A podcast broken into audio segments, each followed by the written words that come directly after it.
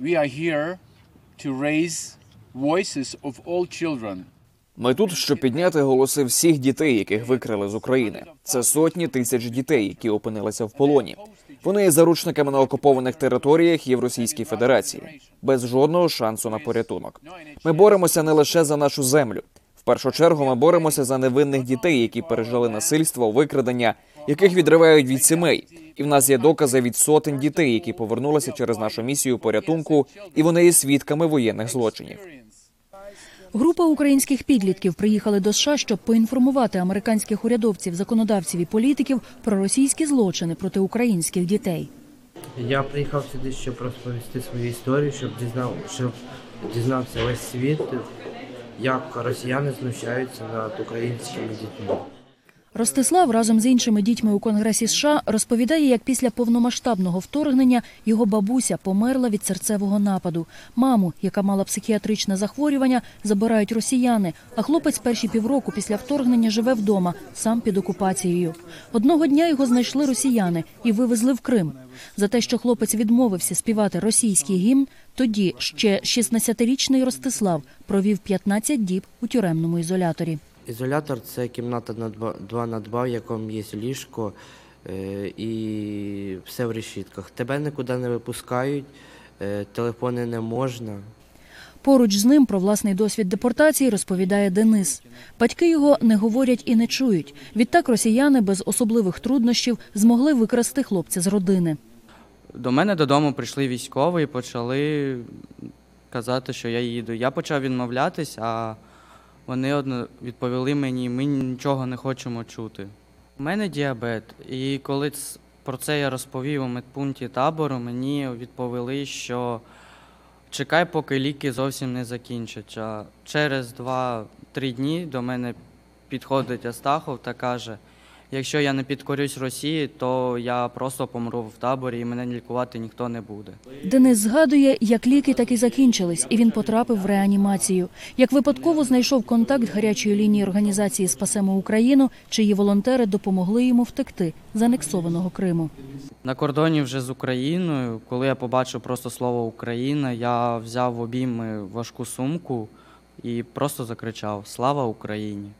Їм нелегко згадувати цей болючий досвід, але вони розуміють, що кожна дитина, яка повернулася з полону, це доказ воєнних злочинів, і їхні свідчення допоможуть привести Росію до відповідальності. Переконаний Микола Кулеба, засновник організації Спасемо Україну, яка займається поверненням дітей з полону.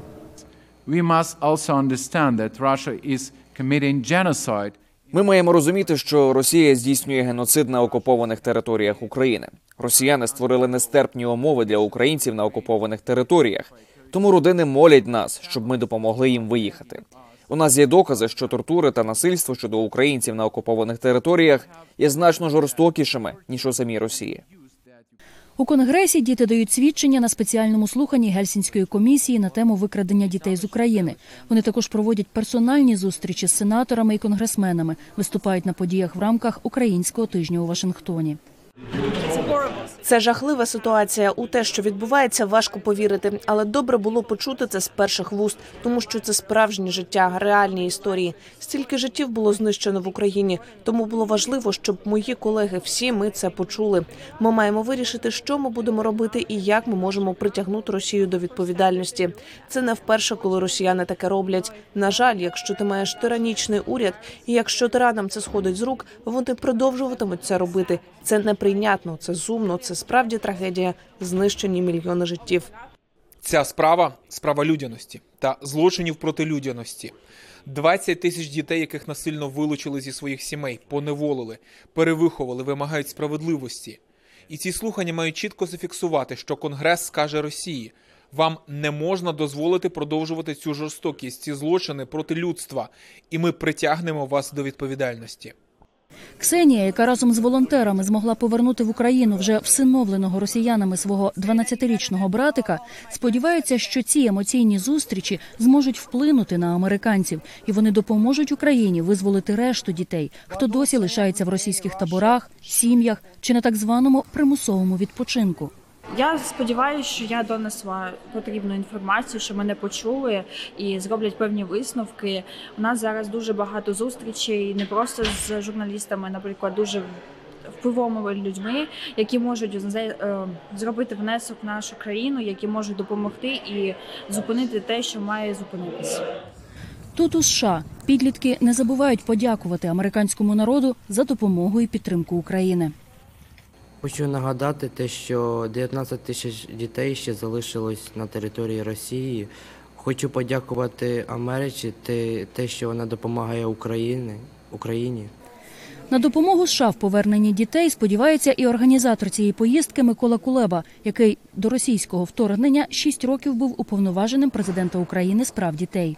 This kid's begging you. Ці діти просять вас допомогти Україні повернути всіх наших дітей, тому що ця війна продовжуватиметься, допоки ці діти житимуть в Росії та на окупованих територіях. Будь ласка, допоможіть нам.